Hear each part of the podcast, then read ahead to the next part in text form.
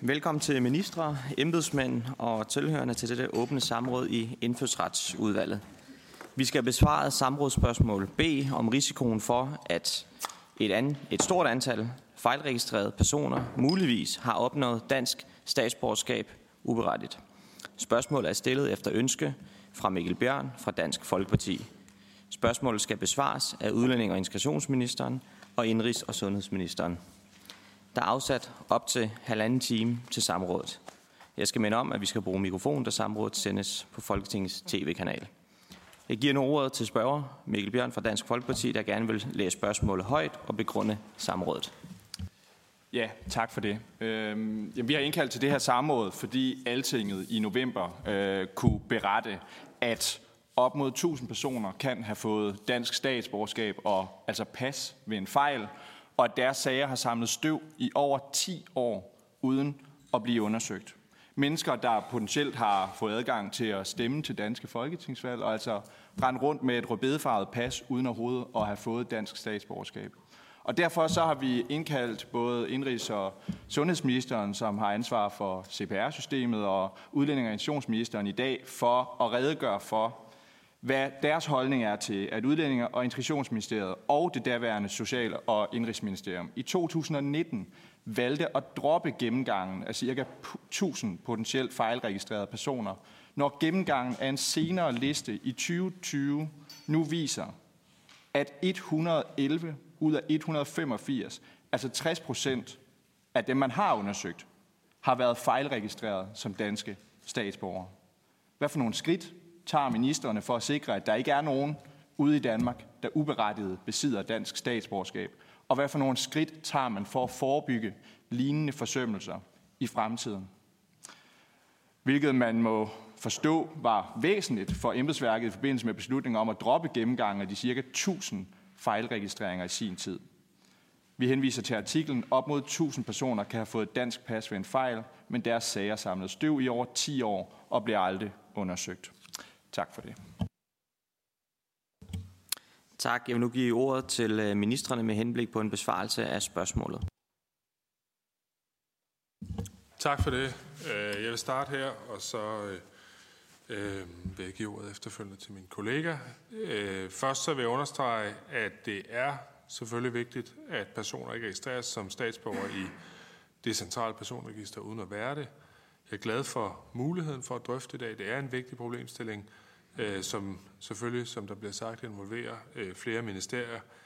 Jeg vil også gerne understrege, at en person øh, hverken er eller bliver dansk statsborger ved, at det står registreret i CPR, eller ved, at man har en dansk pas. Og jeg tror også, det er vigtigt at understrege, øh, fordi man måske talemæssigt normalt kan forveksle det at få et dansk pas med et dansk statsborgerskab. Altså vi siger tit, hvornår får man sit danske pas, altså som et billede på, at man får statsborgerskab. Men det er altså ikke sådan, at fordi man har fået et fysisk dansk pas, at man så er dansk statsborger. Det er man først, når man har deltaget i hovedreglen i en grundlovsceremoni og er blevet meddelt øh, dansk statsborgerskab. Så også bare, hvis der skulle sidde nogen og få den opfattelse, at der er tusindvis, der er blevet tildelt dansk statsborgerskab, øh, eller tusind op mod tusind, der er blevet tildelt dansk statsborgerskab, så er det altså vigtigt at sige, at når man siger, at de har fået dansk pas, er det ikke ens betydende med, at de har fået dansk statsborgerskab. Det er alene det fysiske dokument, øh, det drejer sig om. Hvis man er født dansk statsborger, øh, eller om man er det, det afhænger selvfølgelig af reglerne i indfødsretsloven på det tidspunkt, hvor man er født. En fejlregistrering kan få den konsekvens, at en person fejlagtigt kan gå og tro, at vedkommende er dansk statsborger, uden at være det. Om en person, og en person kan, som det fremgår også af den mediedækning, der har været, øh, få mulighed for at stemme til folketingsvalg, uden at have ret til det. Og vi ser desværre også sager, hvor personer har fået udstedt dansk pas, uden at være danske. De sager kender medlemmerne af indfødsretsudvalget særlig godt. Det er det, som bliver fremlagt som såkaldte passager, hvor en ansøger øh, fejlagtigt har fået udstedt det og registreret som dansk, øh, og dermed berettiget selvfølgelig og troet, at man var øh, dansk øh, statsborger. En del af samrådsspørgsmålet vedrører håndteringen om sager om eventuelle fejlregistreringer af dansk statsborgerskab i CPR under tidligere minister, jeg for så vidt angår den del af spørgsmålet henvist til den besparelse, jeg har oversendt til udvalget forud for drøftelsen i dag. Det er den, der hedder IFO øh, almindelig del, spørgsmål 39.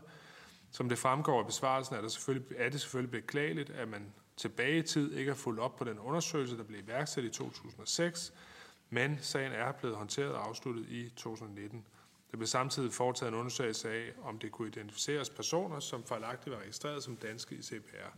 På den baggrund er der sket en række omregistreringer i CPR, som indfødsretsudvalget også er blevet orienteret om i 2019, i 2020 og i 2023. Som bekendt, så var jeg ikke selv øh, minister på området i 19. Jeg finder det måske rigtigt ikke at gå ind i de øh, overvejelser, som en anden øh, minister har haft sådan inde i, i sit inderste i forhold til håndtering af den her sag. Men øh, vil vende mig mod den del af spørgsmålet, som går på det fremadrettede, altså hvordan det sikres, at personer, som ikke registreres som danske i CPR, altså hvordan vi sikrer, at de ikke bliver registreret som danske i CPR, uden at de også er danske. Jeg kan ikke gå ind i spørgsmål om registrering og vedligeholdelse af oplysninger i CPR, da det hører under min kollegas øh, ressort, men jeg vil dog overordnet sige, at indfødsretslovens regler om erhvervelse, fortabelse og bevarelse af dansk statsborgerskab kan være en kompleks størrelse. Det er derfor for eksempel, at der kan ske fejl i forbindelse med en manuel registrering af statsborgerskab i CPR. Der er eksempler på pasudstedende myndigheder, der ved en fejl udsteder dansk pas til personer, som ikke er danske, men som for eksempel har en dansk forælder. Derfor har vi også i mit ministerium en vigtig opgave i at understøtte relevante myndigheder i forhold til korrekt registrering af dansk statsborgerskab. Det sker blandt andet ved, at medarbejdere fra Indfødsretskontoret underviser relevante myndigheder i reglerne om erhvervelse, fortabelse og bevarelse af dansk statsborgerskab. Indfødsretskontoret bistår også løbende pasudstedende myndigheder med konkret sparring og har tidligere understøttet arbejdet med vejledninger rettet mod medarbejdere i pasudstedende myndigheder. Derudover har kontoret også bistået CBR-kontoret i forbindelse med de undersøgelser om eventuelle fejlregistreringer, som udvalget tidligere er blevet orienteret om. Både mit ministerium og de pasudstedende myndigheder har altså løbende fokus på, på at sikre, at registrering af dansk statsborgerskab i CPR og udstedelse af dansk nationalitetspas sker på et korrekt grundlag.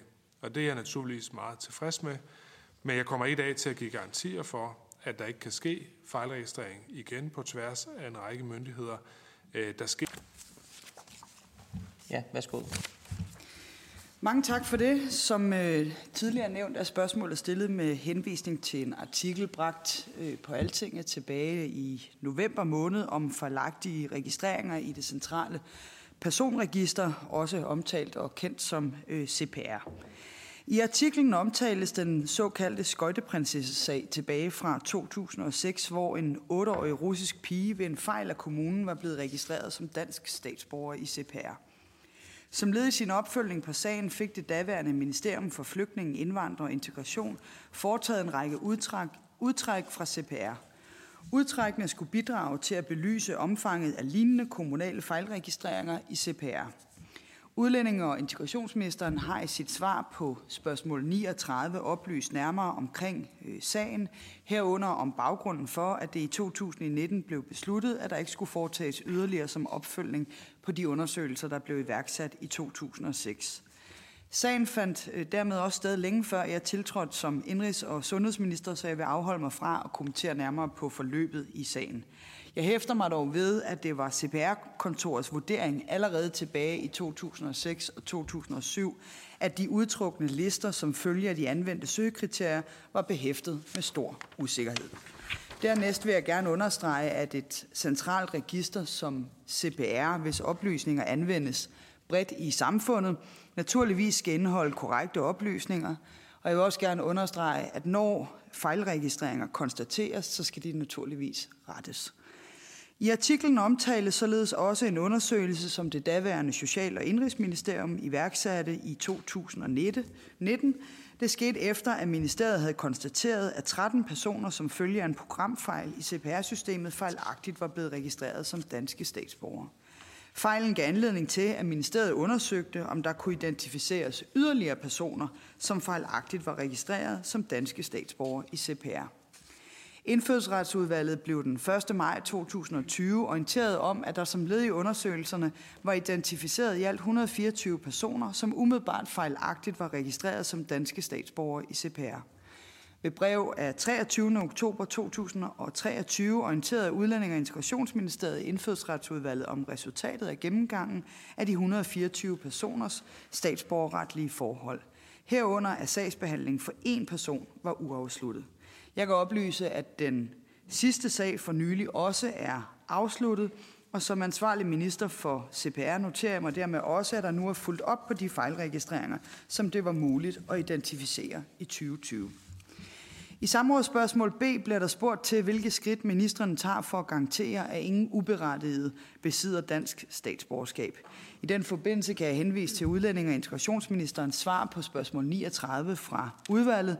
Det svar det indeholder blandt andet en nærmere beskrivelse af, hvorledes oplysning om statsborgerskab registreres i CPR. Svaret indeholder også en nærmere beskrivelse af, hvilke både tekniske og administrative foranstaltninger, som der er truffet med henblik på at sikre en høj datakvalitet i CPR. Tak for ordet. Tak for det. Jeg vil nu høre spørgen, om der er opfølgende spørgsmål. Ja, det er der. Altså, fordi det er jo som at høre øh, to taler skrevet af øh, sådan chat-GPT-embedsværk. Altså, der er jo intet konkret her. Det, der er essensen i den her sag, er, at op mod 1000 mennesker, måske flere, har fået dansk statsborgerskab ved en fejl, i hvert fald registreret som danske statsborgere ved en fejl, render rundt med et rødbedefarvet pas, render rundt og måske stemmer til folketingsvalg, og intet konkret hører vi fra ingen af ministerne i forhold til, hvad man rent faktisk ønsker at gøre for at rette op på den her fejl. Altså, og så har jeg nogle tekniske spørgsmål vedrørende det her, nemlig at da embedsfolk øh, i Udlænding- og i 2018 blev opmærksom på det her udstående med de øh, 875 personer, der konstateres ikke, og der konstaterede man, at der ikke var registreret sagskridt siden 2008. Og der var det indfødsretskontorets opfattelse, at det påviler den data, der påviler den dataansvarlige en pligt efter persondataloven til at undersøge, eventuelt, og, øh, undersøge og eventuelt berigtige statsborgerskabet på de øh, 875 anførte personer. Og så i 2019, der anbefaler embedsværk, embedsværket så i Udlænding- og Intionsministeriet at droppe de to undersøgelser. Og der, der er jeg lidt nysgerrig på, hvordan kan der både påvile en, en pligt efter persondataloven til at undersøge de her personer, og så sidenhen øh, kan der komme en anbefaling fra selv samme embedsværk om, at man dropper de her undersøgelser. Altså det er der, jeg er lidt nysgerrig på. Er man rent faktisk forpligtet til at undersøge de her ting? Og i så fald, hvorfor har man ikke gjort det? Det er jeg meget nysgerrig på. Og så det næste, som øh, undrer mig altså endnu mere øh, såre, det er, at efter man opdagede i 2019, at de her personer øh, var fejlregistreret som, øh, som danske, øh, der blev der udtrukket en liste på 185 personer, øh, hvor man besluttede at se nærmere på det. Den blev afsluttet i 2020, men først i oktober 2023 der fik Folketinget besked om resultatet. Altså det er da fuldstændig vanvittigt, at der går øh, tre år, før Folketinget bliver orienteret om så vigtige oplysninger vedrørende fejlregistrering af danske statsborgere. Det forstår jeg overhovedet ikke noget som helst af, men det håber jeg da, at ministerne kan gøre mig lidt øh, klogere på. Tak for det. Værsgo at besvare minister. Ja, jeg tror, den var til mig, den her. men øh, først vil jeg sige, Øh, man kan jo godt holde et samråd, hvor man efterspørger, hvad for en vurdering, der har været mellem to. Jeg hører ordføreren siger 2008 til 2018. Det er jo et rimeligt nok spørgsmål, men øh, jeg, er jo heller, jeg er jo heller ikke forpligtet ud over mine evner. Jeg er ikke i stand til at sige, hvad de forskellige øh, udøvede øh, i de år. Øh, jeg tror endda, at Integrations- og Udlændingeministeriet var øh, en del af Justitsministeriet en række af de år. Øh, så, så at redegøre fuldstændig for, hvordan forløbet har været i, det, øh, i den periode, det, det, det mener jeg, et, folketingsmedlem kan jo spørge i et samrådsspørgsmål om, hvad man vil, men, men jeg mener ikke, det er rimeligt at forvente, at jeg skal kunne øh, gå ind i, i det sådan øh, mere specifikt. Det, at der er forskellige juridiske vurderinger øh, over tid, er jo ikke øh, måske der havde problemer med øh, persondataret og andre ting, men øh, efterfølgende øh, er man så kommet til den juridiske konklusion, at det måske alligevel godt kan lade sig gøre. Og sådan er der jo ting, der skifter både i takt med, at der kommer nye juridiske oplysninger, domme og andre ting, men også bare i det hele taget øh, øh, er der øh, altid den, øh, den mulighed, at, at man kan komme til en ny konklusion, og det vil der også, øh, det kan man selvfølgelig kritisere, men, men, men det, det modsatte vil næsten være værre. Øh, og så i forhold til øh, orienteringen, så er øh, det alene øh, resultatet af undersøgelsen, som man ikke blev orienteret om før 2023. Selve øh, indsatsen blev der jo lavet orienteringer om både i 19 og i 20.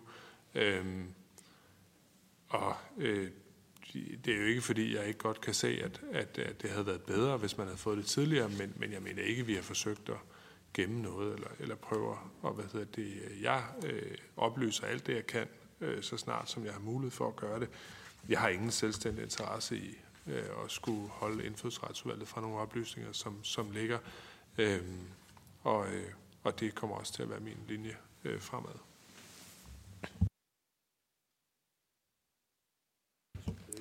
Ja, tak for det. Øh, ja, som det allerede også fremgår af øh, besvarelsen fra øh, udlændingeministeren, øh, både mundtligt her, men også i gensvaret på spørgsmål 39, der er oversendt til, til udvalget, så er det CPR-kontorets vurdering af listerne, som følger de anvendte søgekriterier allerede på udtrækstidspunktet var behæftet med meget stor usikkerhed, og som det også fremgår af svaret på det spørgsmål, så var det en videre CPR-kontors generelle vurdering af data udtrukket fra CPR, som forholdsvis hurtigt mister sin anvendelighed, og det gælder jo også i forhold til de omtalte lister tilbage fra øh, 2006 og 2007.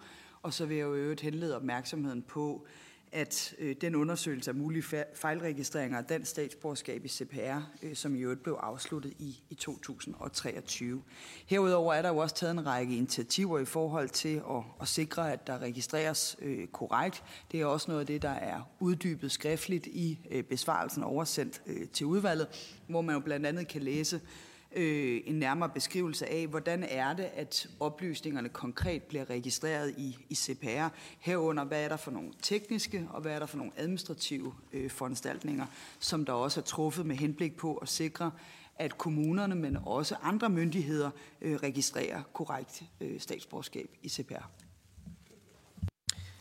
Tak for det, og nu åbner vi spørgsmål for øh, udvalgets øvrige medlemmer. Yes. Mikkel Bjørn, Dansk Folkeparti.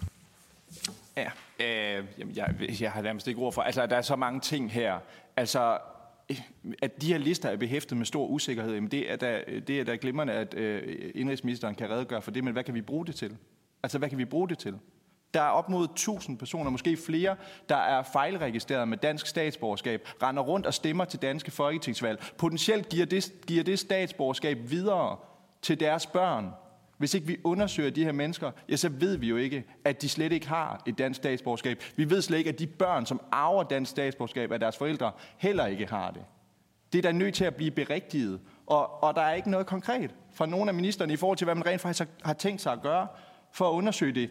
De lister, man har undersøgt, som godt nok er meget begrænsede, der er det 60 procent af dem, man har undersøgt, der har været fejlregistreret. Hvis man undersøgte alle de mange tusind her, hvor mange mennesker er det så ikke, der render rundt derude med potentielt fejlagtigt statsborgerskab.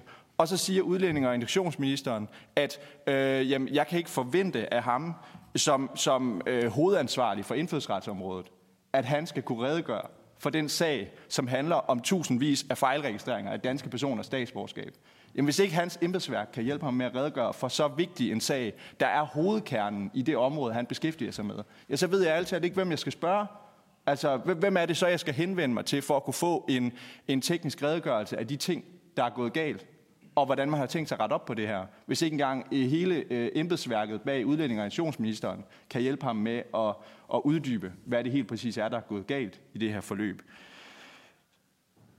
Jeg er meget nysgerrig på, hvad ministeren har tænkt sig at gøre for at få undersøgt det her område til bunds, og sørget for, at de potentielt tusindvis af mennesker, der render rundt med fejlregistreret dansk statsborgerskab, at de bliver berigtiget, sådan at, at de mennesker selvfølgelig ikke render rundt med et statsborgerskab, de aldrig nogensinde har fået.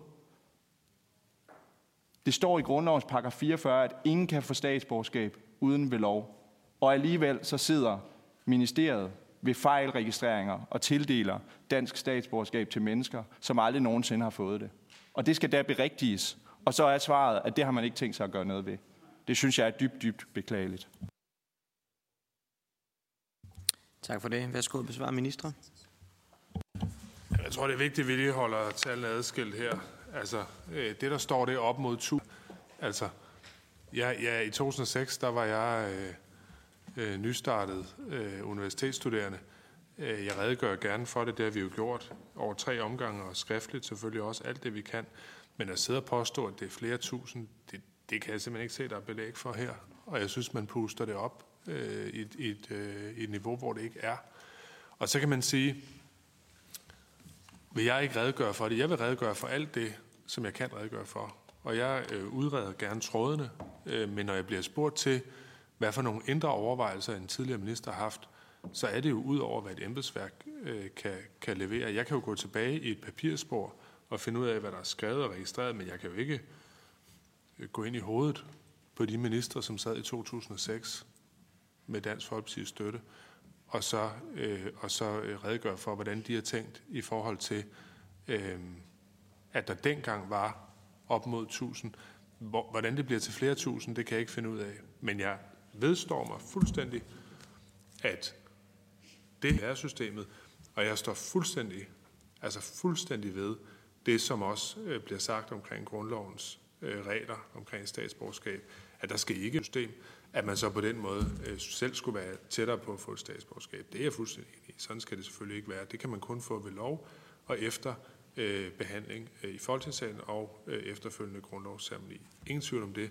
Men at blæse det op til, at de 124 mulige fejlregistreringer, som vi har orienteret om her i slutningen af oktober måned, skulle være flere tusind fejl, øh, som foregår. Det, det er jeg simpelthen ikke enig i. Øh, og vi øh, tager alle de fejl, der kommer op, og gennemgår det.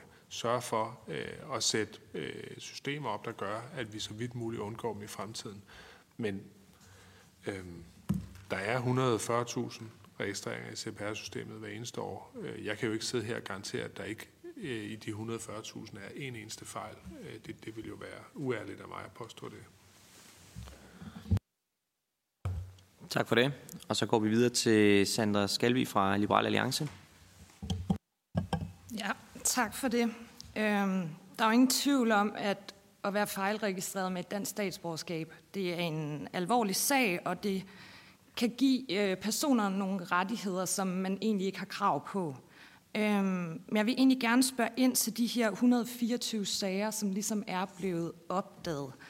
Og om vi kan høre lidt mere om, om, om man har kigget på, jamen, hvad er årsagen til, at de er blevet øh, registreret med et dansk statsborgerskab, på trods af, at man ikke øh, har et dansk statsborgerskab.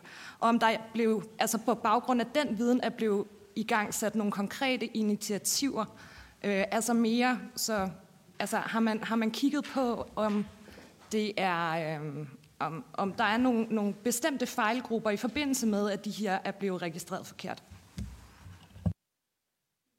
Tak for det. Værsgo, minister. Ja, altså, øh, det er sådan, så ud af de 24, 124 sager, så er der 106 af dem, som er fejlagtigt registreret som, som øh, 104, når undskyld jeg. Det, øh, øh, er dansk statsborgerskab fejlagtigt. Øh, der er øh, 98 selvfølgelig mine papirer, som har fået ændret registreringen af statsborgerskab til et andet statsborgerskab. Øh, og der er syv steder, hvor man ikke har fundet grundlag for det. Øh, det er øh, forskellige øh, sager. Værsgo, minister. Ja, det kan jeg jo blandt andet også henvise til den oversendelse, der skete til indfødsretsudvalget øh, tilbage i 2020, som jeg ikke sidder her og forudsætter, at ordføreren lige har øh, foran sig. Det er fuldstændig fair. Men i det svar til Folketinget er der blandt andet også redegjort for, altså hvis man ser ned i de der sager, hvad er det så, de hovedsageligt har vedrørt? Og det var blandt andet, eller det var hovedsageligt personer, som var indrejst til Danmark, og i den forbindelse manuelt var blevet registreret som danske statsborgere af en kommune Øh, eller personer, hvor registreringen af personens statsborgerskab ikke er blevet ændret efter en faderskabssag. Og så omfattede den derudover 10 sager, som skyldes en tidligere programfejl i CPR-systemets øh, maskinelle regelsæt, øh, og som ikke ved hidtidige undersøgelser er blevet øh, identificeret, og den programfejl er naturligvis øh, efterfølgende øh, blevet rettet. Så der er altså en lille del, som vedrører en, en programfejl, og så er der en del, der vedrører, kan du sige, fejlregistreringer ude øh, i øh, en, en, en kommune. Tak for det. Og så er det Mikkel Bjørn fra Dansk Folkeparti. Ja. Først og fremmest så beder jeg ikke udlændinge- og integrationsministeren om at redegøre for overvejelser fra personlige overvejelser fra tidligere minister. Jeg pålægger heller ikke øh, ministeren ansvaret for, at de her fejl blev begået i sin tid. Jeg beder sådan set bare ministeren om at tage ansvar for at rette op på området. Øh, og det er der, hvor jeg synes, at ministeren forsøger at fremstille det som om, at der er tale om 124 personer her. Altså, der er tale om op mod 1000 personer på lister udarbejdet af det daværende embedsværk, som man så på et senere tidspunkt har valgt ikke at undersøge. Og hvor mange potentielt flere kunne man have fundet, hvis man havde undersøgt endnu mere i dybden?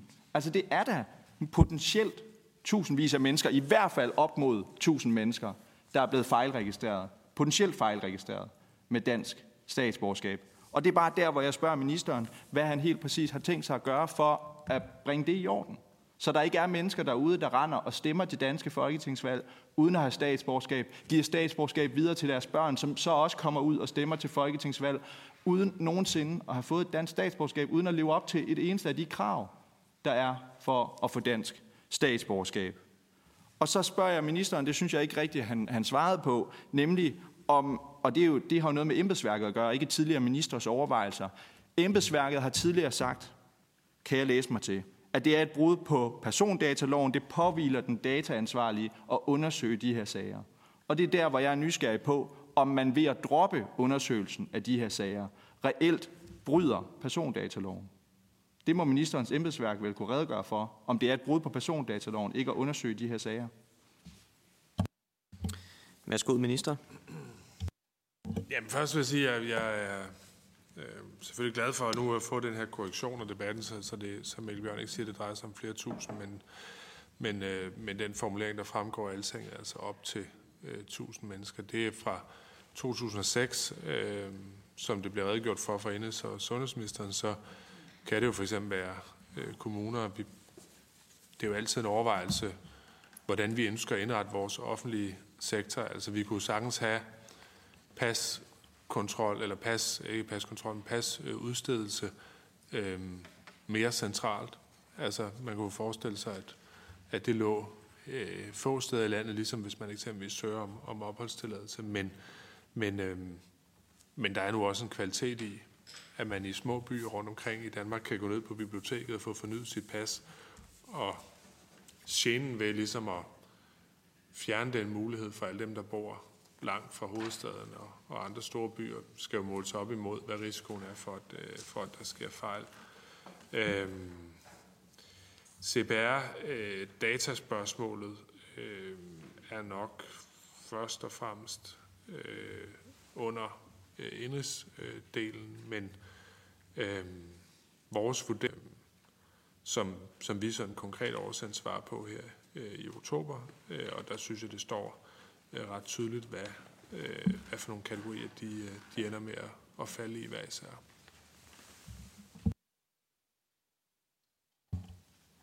Værsgo, øh, Mikkel Bjørn, Dansk Folkeparti. Ja, jeg synes, øh, ministeren skøjter lidt rundt. Altså, først så handler det om øh, kun om 124 20 mennesker, og jeg har en stor indvending mod, at jeg bruger begrebet over øh, eller flere tusind. Øhm, og så indrømmer ministeren, at det, okay, det er måske op mod 1000 mennesker. Og så kan jeg jo fortælle øh, ministeren, at lad os sige, det er op mod 1000 mennesker. Lad os sige, det er 1000 mennesker. Hvis hver af de 1000 mennesker har fået bare et barn, som har arvet dansk statsborgerskab ved en fejl, så er det 2000 mennesker pludselig. Altså det er jo det, der er glidebanen i det her. Og det er da en, en fatal fejl, hvis vi har potentielt 2.000, måske endnu flere mennesker, der render rundt ude i det danske samfund med, med et falsk dansk statsborgerskab, stemmer til danske folketingsvalg, uden nogensinde at have fået et dansk statsborgerskab ved at overholde de krav, der er til at få et dansk statsborgerskab, og ved at få dansk statsborgerskab nede i folketingssalen. Og det synes jeg da, at det burde være et absolut minimumskrav til ministeren, at han selvfølgelig lover at gøre sin fulde indsats for at berigtige de fejlregistreringer, som der potentielt er. Og listerne er udarbejdet.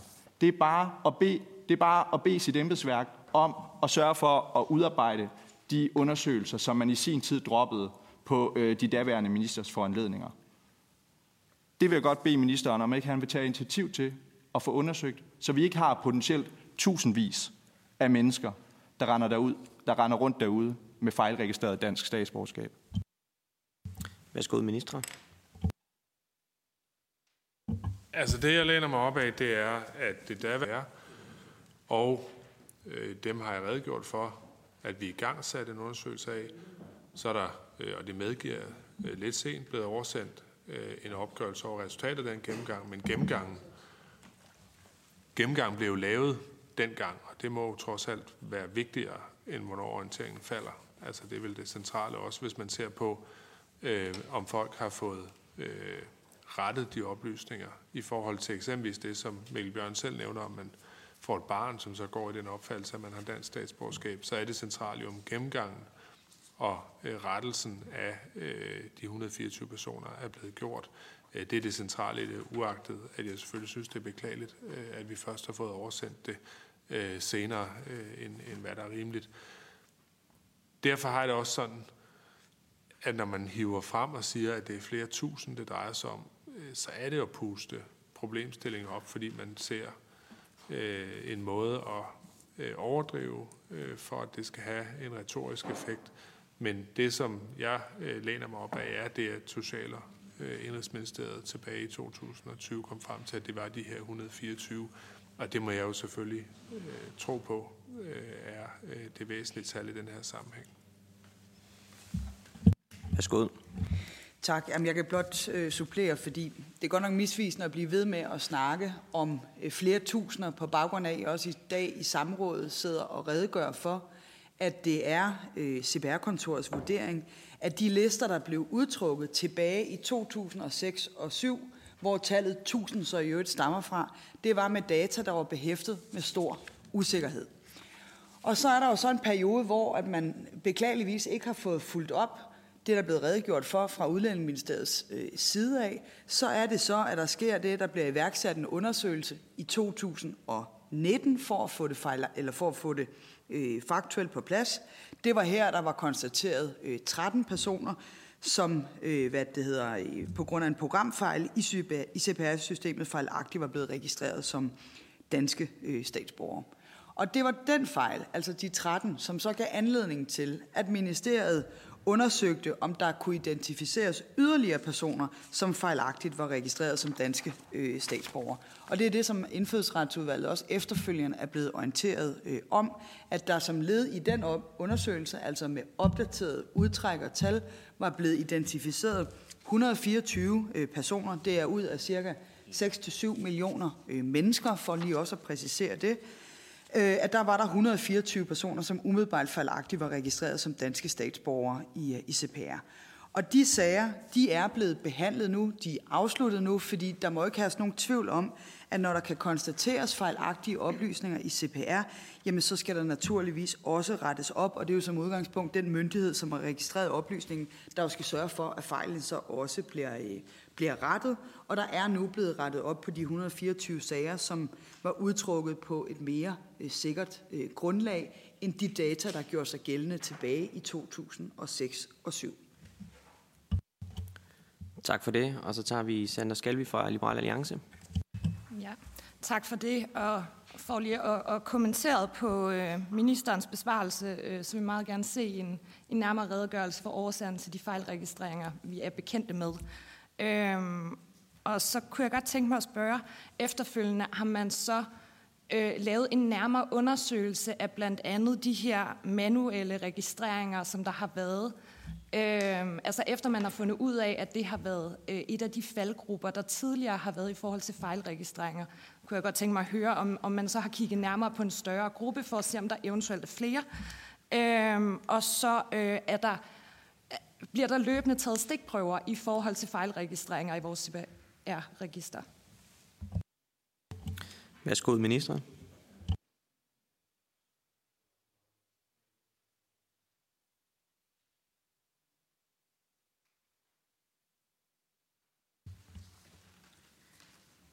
Altså det, jeg kan oplyse, det er jo, at øh, man fra CPR-kontorets øh, side jo løbende øh, foretager en, en kontrol, men i øvrigt også øh, tilpasning af øh, CPR-systemets øh, programmer med henblik på at sikre, at både den del af den automatiske registrering, der foregår øh, maskinelt, men, men jo også den del, øh, der foregår øh, der foregår manuelt, at det selvfølgelig skal ske med størst mulig øh, sikkerhed. Der er blandt andet blevet udarbejdet en nærmere vejledning til øh, kommunerne og andre myndigheder om, hvordan der skal ske registrering af statsborgerskab i øh, CPR, fordi man blandt andet havde konstateret, at en større andel af de steder, hvor der så var identificeret fejl, det var sket manuelt ude i en, øh, en række kommuner, og så vidt jeg er oplyst, primært i en bestemt kommune, tror jeg ikke, at der var en, en, en større fejlmarken, øh, men i hvert fald i flere kommuner. Øh, og skal vi videre eller dybere ned ind i, altså hvad der i øvrigt øh, er gjort i forhold til de manuelle registreringer ude i kommunerne, så tror jeg, vi må følge op og besvare øh, skriftligt. Men der er taget en række initiativer, og jeg ved også, at der bliver lavet undervisning, også i forhold til at sikre korrekt registrering i forhold til CPR. Tak for det. Og så er det Mikkel Bjørn fra Dansk Folkeparti. Tak for det.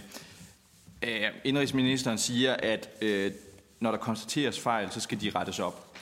Men det er jo det, man ikke har gjort.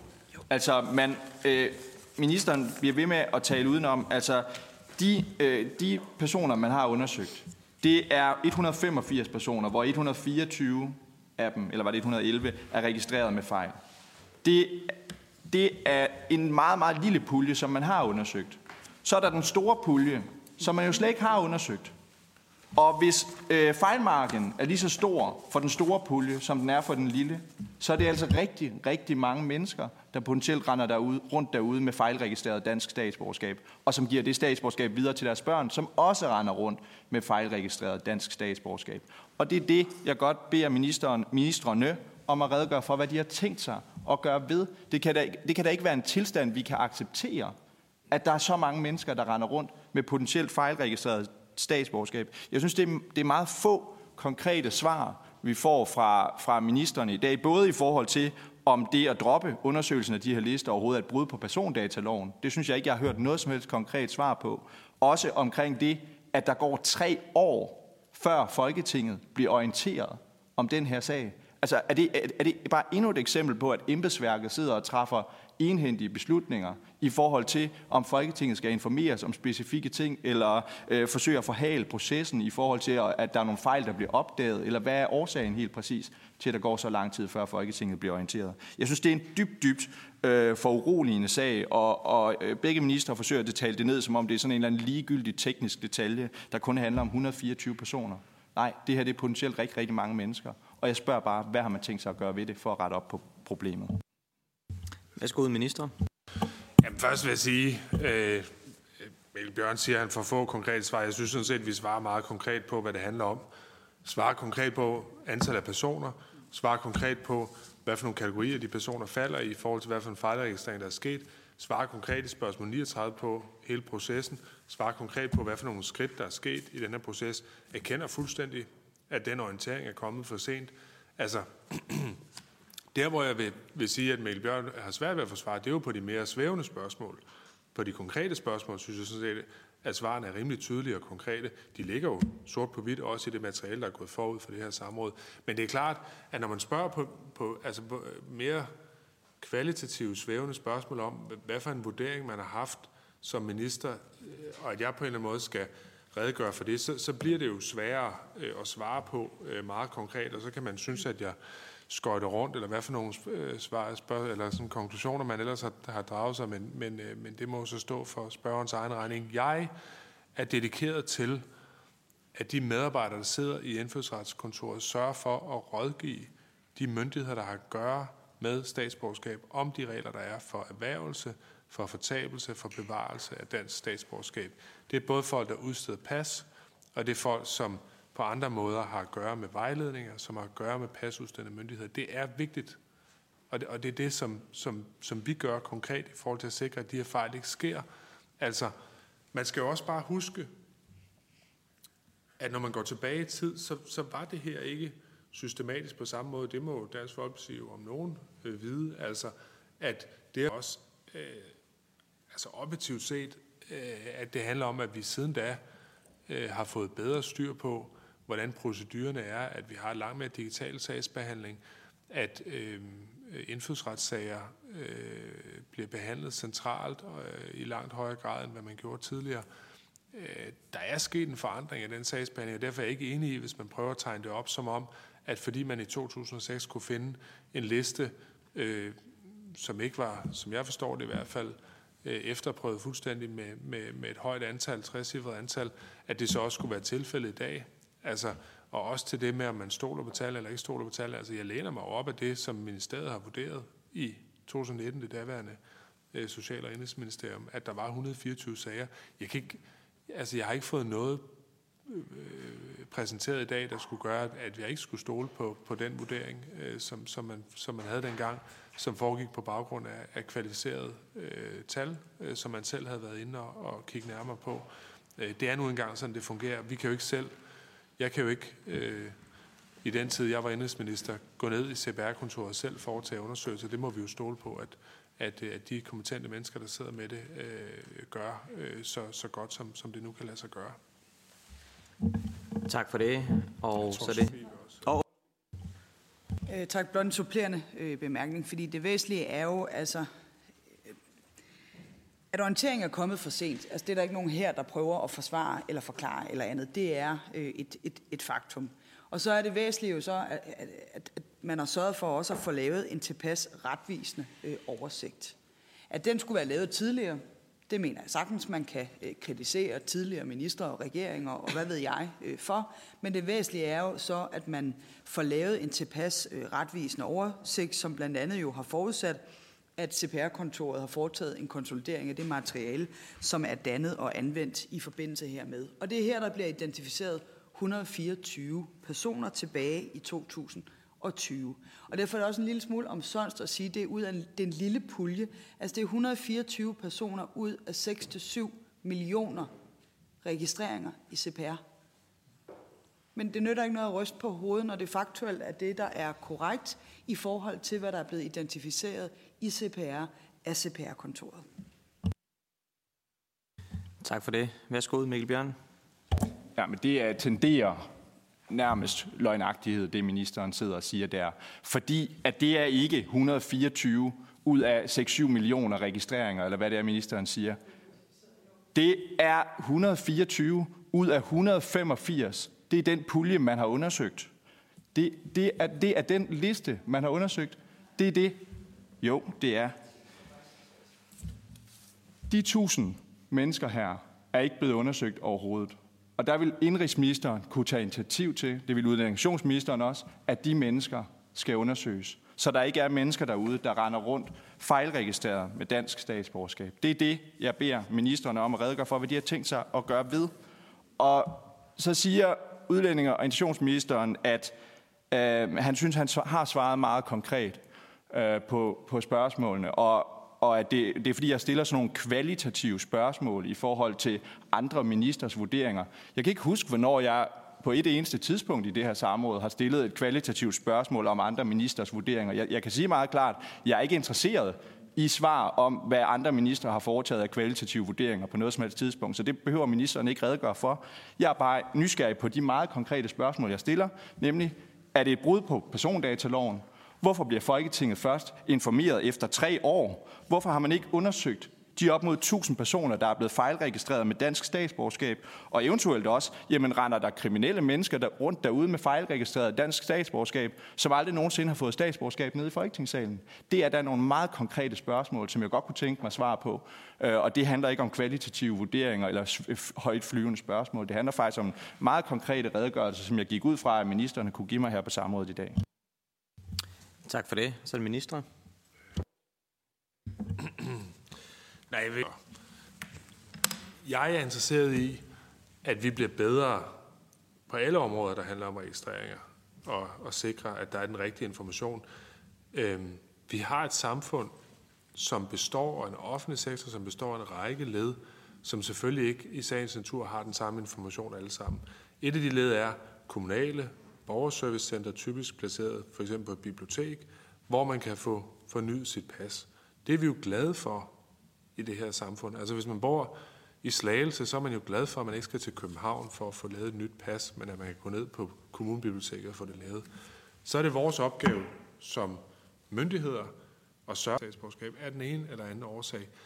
Øhm, det er en reel ting, øh, og det er det, som jeg kan ændre ved det her. Jeg kan ikke, som det påstås, øh, tage initiativ til at ændre ting i CPR-registeret eller andre steder. Vi forsøger, Øh, men det ved jeg, at, som der også er blevet redegjort for, at Indenrigs- og Sundhedsministeren er dedikeret til at sørge for, at det her selvfølgelig hænger sammen, men der vil være fejl, og der er ikke noget... Øh, vi kan ikke 100% sikre, at der ikke kommer til at ske fejl i fremtiden, men vores opgave er at sørge for, at de myndigheder, der sidder i den yderste øh, over for borgerne, har den information, som de har brug for. Det mener jeg, at vi gør en seriøs indsats for øh, at oplyse om. Og jeg står ved, at jeg tror, hvis man lavede en opgørelse i dag over, hvor mange fejlregistreringer, der er sket på den her øh, konto, så vil, det, øh, så vil man ikke komme frem til, til, til samme resultat som i 2006, øh, fordi vi har et bedre system i dag, end vi havde dengang, øh, både for så vidt angår indfødsretsområdet generelt, men også øh, hvad angår vores offentlige system og registreringer øh, i almindelighed. Værsgo, ministeren. Tak. Jamen, blot supplerende, fordi det er nok ikke noget, ordføreren bliver ved med at gentage, at det kun er 185 øh, sager, der er, er undersøgt. Øh, det er ganske enkelt ikke øh, korrekt. Det er foregået før min øh, tid, men det er ikke korrekt, at der kun er 185 sager, der er undersøgt. Der er blevet identificeret 124 sager ud af en base på 6-7 millioner øh, personer, der er registreret i CPR. Og generelt er det øh, ministeriets øh, vurdering af vores datakvalitet i øh, CPR øh, er øh, generelt øh, høj, også for så vidt angår oplysningerne om dansk øh, statsborgerskab.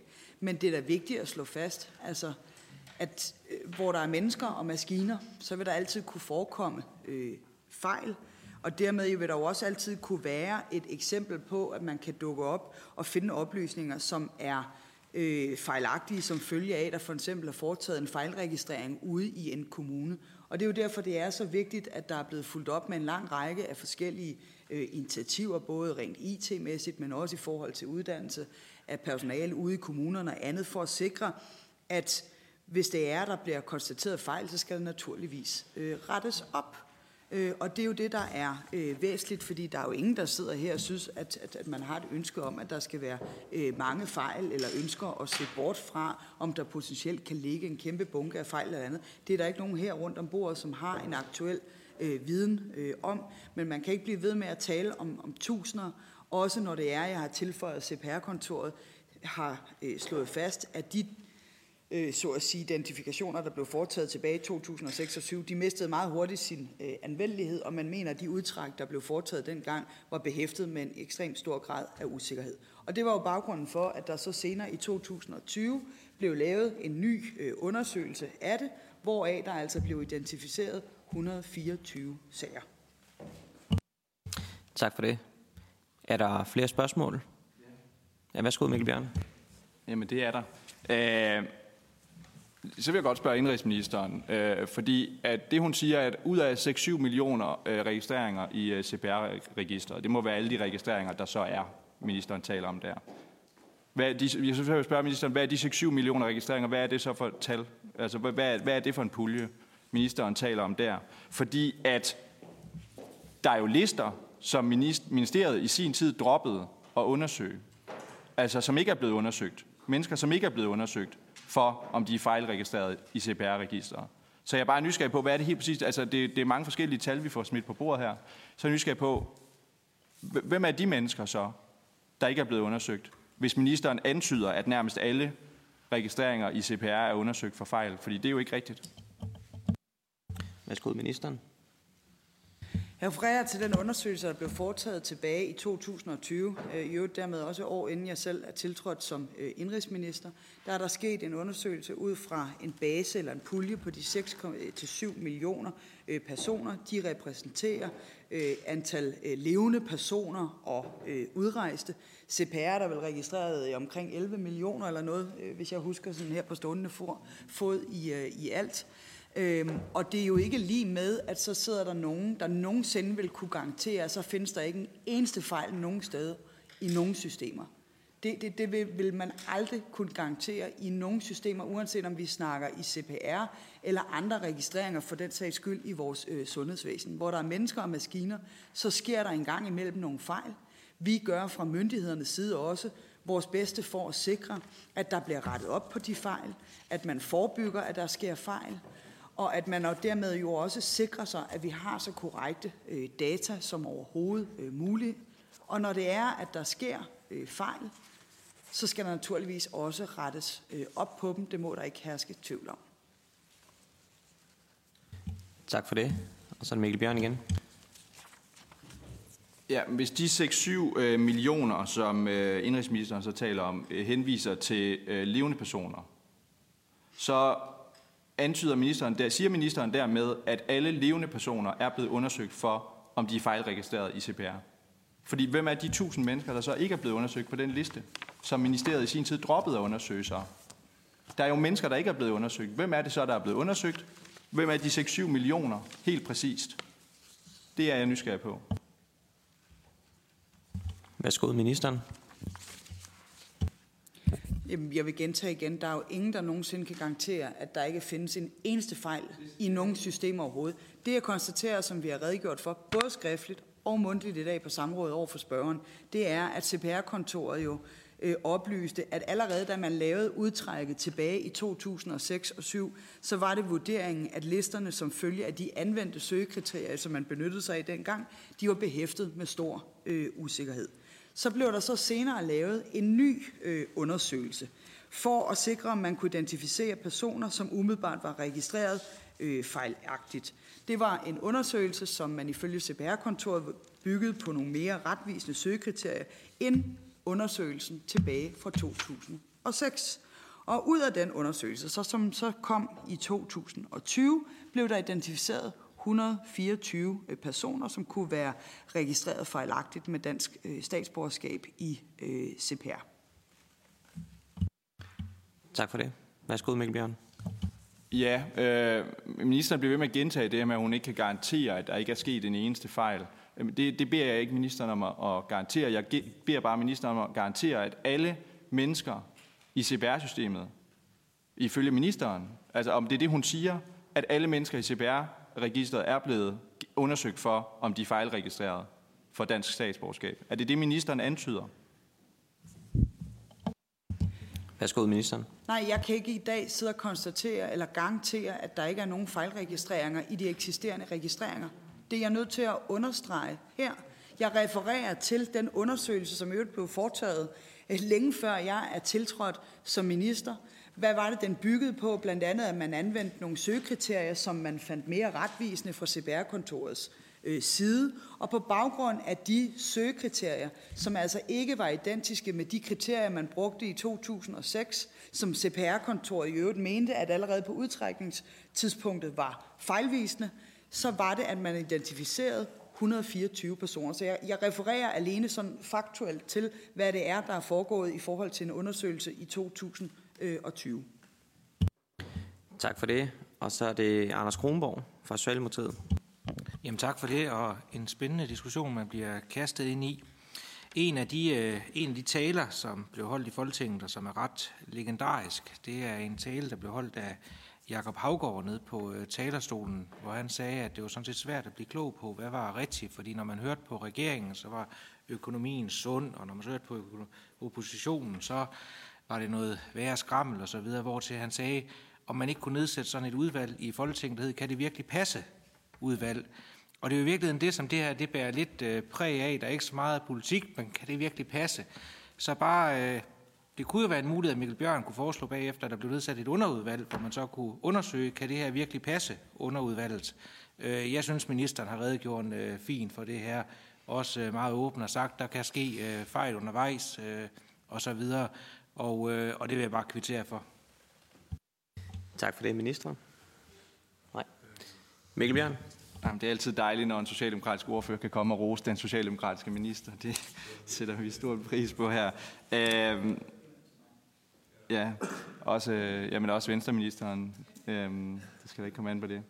Nej, øh, jeg synes, at øh, godt nok indrigsministeren øh, er på glat is, fordi at det, jeg spørger ind til, det er ikke, om der er begået, kan være begået fejl, eller hvor mange fejl, der er begået. Jeg spørger meget konkret ind til, hvem er det, der er blevet undersøgt? Ikke hvad man har opdaget af fejl. Hvem er det, der er blevet undersøgt? Og der er det, jeg spørger, de 6-7 millioner registreringer, som, som ministeren siger, øh, dækker over levende mennesker, er de alle sammen blevet undersøgt for fejlregistreringer i CPR-registeret? Fordi det er jo det, ministeren antydede før, og det er bare nysgerrig på, om det har sin rigtighed. Værsgo, ministeren. Øh, nej, det er de ikke, og det er derfor, når Mikkel Bjørn bliver ved med at sige, at jeg er på, på glat is, altså, øh, det, det vil jo ikke være første gang, for det tror jeg øh, efterhånden Mikkel Bjørn mener i et hvert samråd overhovedet, jeg øh, møder op i. Så det kan også være, at man skal overveje altså sin retorik nogle gange, når man bliver ved med på samråd og puste tal øh, op og andet. Jeg refererer faktuelt til, okay, der var oprindeligt en base, hvor man sagde, jamen der øh, var der... Øh, eller i sagerne tilbage fra 2006 og 7, så har vi udførligt i svaret på spørgsmål 39 fra både udlænding- og integrationsministeren og undertegnet også svaret på, at det var CPR-kontorets vurdering, at de lister, øh, som man anvendte i forhold til de søgekriterier, der blev anvendt på det tidspunkt, var behæftet med stor øh, usikkerhed. Og så var det, at øh, CPR-kontoret også har slået fast, at de vurderer, at øh, de data meget hurtigt mister sin øh, anvendelighed, og det gælder også listerne tilbage fra 2006 og 7, og så blev der foretaget en fornyet undersøgelse i 2020, hvoraf at der er blevet identificeret øh, 124 øh, sager om mulige fejlregistreringer af dansk Øh, statsborgerskab, hvoraf at den sidste blev afsluttet her i 2023. Så det er fakta, jeg sidder og refererer tilbage i forhold til, hvad der er foregået før i tiden, fordi det hele vedrører sådan set, før jeg tiltrådte som øh, indrigsminister. Øh, og de fakta kan man i øvrigt også øh, læse nærmere omkring i det skriftlige svar på øh, spørgsmål øh, 39. Tak for det. Mikkel Bjørn? Jamen, det var rigtig dejligt at få et øh, konkret øh, svar øh, fra ministeren, der bekræfter, at der er rigtig mange mennesker, der ikke er blevet undersøgt. Og at det er rigtigt, at der render potentielt tusindvis af mennesker der rundt derude, med fejlregistreret dansk statsborgerskab. Det kunne jo være, at hvis ministeren synes, at hun alt for ofte bliver anklaget for at være på glat is, at så er det fordi, hun helt generelt har en tendens til bøjelighed til at svare udenom på samrådene. Altså i stedet for bare at svare meget konkret på de meget konkrete spørgsmål, som hun bliver stillet. Øh, men jeg vil da komme med et meget konkret øh, løsningsorienteret forslag til, til begge ministre, nemlig de lister med op mod 1000 mennesker, som man i sin tid droppede at undersøge. Eftersom de lister med de 124 ud af 185 øh, viste en fejlmargin på 60 procent, kunne man så ikke lave en stikprøvekontrol af de gamle lister, sådan at vi kan få afdækket, om der er et stort mørketal. Så behøver man ikke undersøge alle 1000, hvis man synes, det er et for stort ressourceforbrug. Så lav en stikprøvekontrol. Undersøg, hvad er fejlmarken på de her mennesker, og hvis den er stor, så kan man lave den fulde undersøgelse på et senere tidspunkt. Værsgo, minister. Jo, men jeg tror... Øh, altså, det her handler jo om, at man har haft en liste med folk tilbage i tiden, langt tilbage i tiden, som øh, åbenlyst har været en tentativ liste, en brutoliste, hvad man vil kalde det, øh, som så er blevet kvalificeret i 2019 af det daværende øh, Social- og Indrigsministerium. Det, altså, øh, der er jo en grund til, at man når frem, øh, så vi har de rigtige informationer. skete jo øh, på det tidspunkt, hvor det, øh, hvor det kom over. Øh, og så vil jeg sige, der, jeg tror også, når vi diskuterer generelt set øh, i Folketinget, hvordan er det, øh, vi bruger nærmest konstant, øh, det synes jeg som reelt burde blive undersøgt på det tidspunkt, øh, som det var tilfældet. Øh, så altså, der bliver nødt til at være noget proportionalitet i det her. Øh, det er ikke øh, flere tusinder, det er der ikke nogen, der har, heller ikke Melbjørn har kunne godt gøre det tal. Øh, så øh, indtil øh, at der er nogen, der laver en bedre flere tusind, som, som det nu bliver sagt, der, der løber rundt i vores samfund og har fået dansk statsborgerskab uden at have adgang til det. Tak for det, og så er det Anders Kronborg fra Socialdemokratiet. Om jeg bare lige komme med en kommentar. Jeg synes faktisk ikke, at Mikkel Bjørn, det er, det er helt lødigt og, og nærmest anklage øh, ministeren, om det så enten er den ene eller den anden partifarve for nærmest at tale usandt øh, her i samrådet og nærmest dramatisere det her til, det er flere tusind. Der var bare lige erindre om øh, det samrådsspørgsmål, som vi rent faktisk sidder og diskuterer, Mikkel Bjørns egne ord for samrådet. Der skriver her Mikkel Bjørn cirka 1000. Altså cirka 1000. Og under samrådet her, så er det så blevet til flere tusind. Så jeg synes der er et eller andet sted, at øh, nu kan vi ikke stille her Mikkel Bjørn spørgsmål, men man kunne jo, hvis man kunne have spurgt Mikkel Bjørn om, hvordan det i løbet af, da man beder om det her samrådsspørgsmål, og så til samrådet, det er der, kan, øh, kan, blive, kan blive flere tusind øh, ting og sager. Nu er det tilladt ifølge forretningsordenen at komme med en kommentar også til, øh, til samrådet, uanset hvilket parti man er fra. Og den kommentar har jeg sådan set bare lyst til at, at komme med, fordi at, øh, jeg synes sådan set, at ministeren de svarer fyldesgørende på det, og så synes jeg sådan set også, det er fair nok lige at gøre opmærksom på, hvad er det egentlig baggrunden er i et samrådsspørgsmål, det er cirka 1000, ikke flere tusind, og de cirka 1000, det er forfattet af Mikkel Bjørn selv. Værsgo, minister. Nej. Mikkel Bjørn. Det er potentielt flere tusind, og der er op mod tusind på gamle lister udformet af det daværende embedsværk, som ikke er blevet undersøgt. Det er sådan, hvad skal man sige, sagens kerne. Øhm, men jeg synes, at, jeg synes, det er en skam, at, øh, at ministeren ikke er åben over for, øh, jeg synes, et meget konkret og ydmygt øh, løsningsorienteret forslag til, hvordan vi rent faktisk øh, finder orden på det her. Nemlig at lave en kvalitativ stikprøvekontrol, der ikke omfatter alle de tusind på de gamle mennesker, men undersøg, for, bare for at undersøge, er fejlmarken på de store lister lige så stor som på den kvali- mere kvalitative liste, som udlændinge- og integrationsministeren taler om? At man har kvalificeret listen og skåret den ind øh, til dem, man vurderer er de sandsynlige øh, fejlbehæftede sager. Så er jeg bare nysgerrig på, var fejlmarken lige så stor på, den, på de store lister? Og det synes jeg, at ministeren skulle imødekomme, at man lavede den stikprøvekontrol. Men jeg synes, det er dejligt, at udlændingsministeren kan kvalificere øh, og argumentere lidt mere kvalitativt for øh, det, som er øh, regeringens position øh, på det her, øh, det her spørgsmål. Selvom jeg, jeg ærger mig over øh, og undrer mig over, undrer mig såre over, at et spørgsmål, jeg nu har stillet 3-4 gange under det her samråd, øh, og som er en ret central del af den her øh, sag, nemlig at embedsværket i sin tid vurderede, at det var et brud på persondataloven ikke at undersøge de her sager om det er et brud på persondataloven, at man ikke undersøger de op mod 1000 mennesker og potentielle bipersoner, som har fået dansk statsborgerskab uden nogensinde reelt at have fået det. Altså det, det, det undrer mig, at man ikke kan give et, et konkret svar øh, på det. Og for den sags skyld også et mere konkret svar på, hvordan er forløbet helt præcis omkring, at der går tre år, før Folketinget bliver orienteret om de undersøgelser, man har øh, været kommet frem til øh, resultaterne af. Altså, hvad er det for en proces, der er der? Altså, er det embedsværket, der sidder og siger, uh, lad os lade være med at informere Folketinget, det, det er nok en god idé. Øh, eller eller hvad, hvordan foregår sådan en proces, hvor der går op mod tre år, før Folketinget bliver orienteret om en så vigtig undersøgelse? Tak for det. Værsgo, minister. Øh, nej, jeg tror ikke, at øh, man skal lægge til grund, at der sidder øh, øh, embedsmænd øh, og øh, forholder Folketinget oplysninger øh, om konkrete sager. Nu er det jo nu har man jo gjort det vigtigste, som er at gennemgå sagerne, registrere dem korrekt, øh, og så øh, har man beklageligvis øh, ikke gjort det, som er det næstvigtigste, som er at orientere om, hvad man har gjort. Øh, men det er jeg også ærgerlig over. Øh, det skal der ikke være nogen tvivl om. I forhold til øh, databeskyttelse, jeg ved ikke øh, så meget om det andet, end at bare for at sige det sådan, det siger jo noget om, hvor lang en, et forløb det her har været. Vi skal hen for, for at finde de rigtige øh, juridiske paragrafer, men, men det er jo over en lang periode, at det her har, har ligget, der ikke på et eller andet tidspunkt har været medansvarlig øh, for den her sag i den position, som man har haft i Folketinget. Øh, og det synes jeg nu også øh, er værd at tage med, øh, inden, at, inden at det bliver alt for aggressivt her i samrådet. Tak for det. Er der flere spørgsmål? Ja, værsgo Mikkel Bjørn. Øh, øhm, ja, men jeg tror, jeg vil, jeg vil over, bede ministeren øh, om, om muligt om at oversende en, en skriftlig øh, redegørelse for, for processen helt præcis omkring, at man opdager, at man ikke har informeret Folketinget, og så sidenhen vælger at gøre det. Altså, hvad er det, der sker? Hvad er det, der gør og giver anledning til, at man opdager, at vi har ikke informeret Folketinget om, om så vigtig en undersøgelse?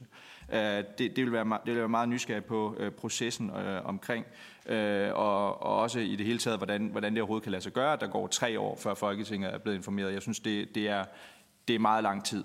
Meget, meget lang tid. Uh, og også det med persondataloven kunne også være interessant at få, at få skriftligt oversendt, men, men det er glimrende. Jeg, jeg er nysgerrig på, øh, hvis vi kigger på det lidt mere holdningsorienteret, om ministeren, øh, og det er udlænding- men for den sags skyld også indrigsministeren, om ikke ministerne synes, at det er et demokratisk problem, hvis der er folk nede og stemme til danske folketingsvalg, uden overhovedet at have et dansk statsborgerskab. Øh, og også måske lige øh, redegøre for, hvis det er muligt, øh, i hvilket omfang er det overhovedet inden for, altså, altså, hvordan ser grundloven på sådan noget? Altså, er der folk, der er nede og stemme til folketingsvalg, uden at være statsborger overhovedet? Altså, det synes jeg da, det er da et, et, et demokratisk foruroligende øh, situation, øh, vi står i, og særligt hvis vi, der er tale om op mod 1000 personer, øh, der, der er det. Tak for det. Værsgo, minister. Jamen, uden at være ressortansvarlig for det, så vil jeg da sige, at øh, beskæftiger mig med. Øh, jeg vil sige, at den udlændingepolitiske øh, del af det her handler jo selvfølgelig om, øh, at, at nu kommer der sager frem, også med folk, der har fået at vide, at nu skal passet, som man kalder det, fratages dem, efter de egentlig har været opfattet sig selv som danske statsborgere. Det er klart, det vil ikke have det, og det kan der ikke være to holdninger til. Og så kan man sige, øh, hvorfor det er kommet frem nu. Altså, jeg har den holdning, og det gælder også for indfødsretskontoret, som for alle andre kontorer, at jeg vil hellere, det er jo så øh, behageligt. Der er jeg jo godt klar over, at så står der i avisen, at Dansk Folkeparti's ordfører siger, at ministeren sejler rundt, eller han er på glat is, eller han har ikke styr på det. Men det må jeg jo så tage med. Jeg tror samlet set, øh, det er, det er sundt, at vi får det frem. Ja tak, værsgo. Ja, at vi må tage det med, det, det overlever vi nok også. Det kan være, at man skal begynde at blive bekymret en eller anden dag, hvis der må komme en rosende bemærkning fra Mikkel Bjørn, og så skal man for alvor være øh, på vagt som, øh, som minister. Altså, der er jo ikke nogen tvivl om, at det er et centralt register som, øh, som CPR, det naturligvis skal indeholde øh, korrekte øh, oplysninger. Vi er jo også i Danmark jo berømt for det alene, at vi har et CPR-register, øh, som jo indeholder altså en guldgruppe af, af data, som jo blandt andet også er medvirkende til, at vi kan levere nogle fantastiske resultater også på, i forhold til vores øh, sundhedsvæsen. Og generelt er det jo vurderingen, at øh, kvaliteten i CPR-registret grundlæggende er øh, høj, men jo også, igen, jeg er nødt til at, at understrege, at de fejl, som jo altid må kunne forventes i et register, der indeholder øh, cirka 11 øh, millioner øh, personer, der er de fejl trods alt øh, begrænset, og det er også derfor måske udlænding- og integrationsministerens bemærkning om også at have proportionerne med, også er relevant i forhold til diskussionen her, fordi der er ingen af der forsøger hverken at eller har et ønske om at dække over fejl, eller ønsker at negligere fejl, eller andet. Vi har forsøgt efter bedste evne at redegøre faktuelt for en sag, som har varet øh, for mange øh, år, som er foregået længe inden, at øh, vi er tiltrådt øh, som ministre. Hvad er det, der er sket? Hvad er det, der er øh, op og ned? Øh, beklaget de ting, som der retteligt også bør øh, beklages, og så er I øvrigt jo fuldstændig enige i også bemærkningen fra Udlænding- og Integrationsministeriets øh, eller ministeren om, at, at det netop er vigtigt også at have en kultur, hvor man tør altså også øh, komme frem med de fejl, som nu engang øh, er der. Derfor jeg bruger udtrykket, hvor der er mennesker og maskiner. Der sker der øh, fejl. Det er derfor også for mange år siden, vi i vores sundhedsvæsen begyndte at anvende det, vi kalder for registrering af utilsigtede hændelser, for også at sende et tydeligt signal om, at det er helt legitimt også at få registreret når det er, der sker utilsigtede hændelser, som man tidligere måske bare konsekvent omtalt som fejl, fordi formålet også handler om at hensyn til patientsikkerheden i vores sundhedsvæsen og sikre, at vi kan lære af det og dermed forebygge, at der er andre patienter, der bliver udsat for en tilsvarende utilsigtet øh, hændelse, og dermed også en meget vigtig del også af vores kvalitetsudvikling i vores sundhedsvæsen, for bare at lave en, en parallel. Tak for det. Er der flere spørgsmål? Ja. Mikkel Bjørn. Øh, jamen, jeg kan fortælle øh, indrigsministeren, at, øh, at det hænder øh, bestemt indimellem, at der kommer rosende bemærkninger til ministerne. Det ved jeg, at udlændingsministeren selv kan bekræfte. Og det er som regel, når der kommer konkrete svar fra ministerne. Og der, hvor jeg bliver en lille smule fortørnet eller oprevet eller... Øh, lignende, jamen det er som regel, når at man får et svar, som ligner et eller andet, der er skrevet af ChatGPT-embedsværket. Altså så er det, at man bliver en lille smule frustreret og irriteret, øh, når man ellers stiller nogle meget konkrete, synes jeg, rimelige spørgsmål til øh, fejl og, og, og sager. Øh, altså får man sådan et svar, der lyder som en eller anden øh, robot. Altså det, det, det synes jeg er frustrerende. Det tror jeg da også, der er mange borgere, der sidder derude, der synes er øh, frustrerende. Øhm, og så er jeg fuldstændig enig med udlænding- og integrationsministeren i, øh, selvom at det her øh, samråd handler mere om vreden og utilfredsheden over, at der er folk, der er blevet fejlregistreret, øh, så har jeg da også medfølelse og ondt af de mennesker, der pludselig opdager og får meddelt i deres e-boks, at de faktisk slet ikke er danske statsborgere alligevel. Øhm, og det er jo dybt beklageligt, men det er jo, øh, det er jo embedsværket og ministeriets ansvar at sørge for, at der ikke er mennesker, der bliver fejlregistreret med dansk statsborgerskab. Og vi kan jo heller ikke skabe en praksis, hvor at, og det ved jeg selvfølgelig godt, ministeren er enig i, en praksis, hvor at det, at man har lavet en fejl i embedsværket, betyder, at så, så, så har vi så ondt af folk, og så får de lov at beholde det statsborgerskab, som de ellers ikke ville have fået, fordi de ikke lever op til kraven eller noget andet. Øhm, så det er selvfølgelig ikke en holdbar praksis. Altså det, der er den holdbare praksis, det er selvfølgelig at sørge for, at der bliver øh, skabt nogle sikkerhedsmekanismer, så de her fejl ikke kan opstå i første omgang. Jeg ved ikke, om det er ude i kommunerne, man skal... Altså jeg forstår altid slet ikke, hvordan øh, en kommune har bemyndigelse til at sidde og registrere danske statsborgerskaber, og så at man fra ministeriets side siger, at det er nok rigtigt nok. Vi, vi krydser bag som statsborger i CPR-registeret, uden at der er en eller anden form for, for øh, kontrol med øh, øh, indfødsretslovene og, og, og tjekke af, at de her navne nogensinde har stået på en dansk indfødsretslov. Det burde da være ret nemt at lave et system, der lige dobbelttjekker, er der noget navn, der nogensinde har været på en dansk indfødsretslov her? Nå, det er der ikke. Øh, så er personen nok ikke dansk statsborger. Øh, men det, det kan godt være, at det er bare min øh, naivitet. Øh, ja. Det var, det var vist øh, det, jeg havde. Øh, jeg håber, at øh, ministeren øh, vil, øh, vil give et skriftligt svar på, øh, om der er tale om brud af persondataloven ved, at man ikke har undersøgt det her, hvordan det kan være, at der er gået tre år før Folketinget bliver orienteret, og hvad processen helt præcis er omkring, at man pludselig bliver enige om, at nu, nu skal Folketinget orienteres om, øh, om den her sag. Øh, det var umiddelbart, hvad jeg havde på samrådet i dag. Tak. Tak for det. Ja, det lød som et afsluttende spørgsmål. Minister, er der noget besvarelse? Nej, nej jeg tror, Mikkel har Okay, godt. Jamen, øh, så er samrådet nu slut. Tak til alle.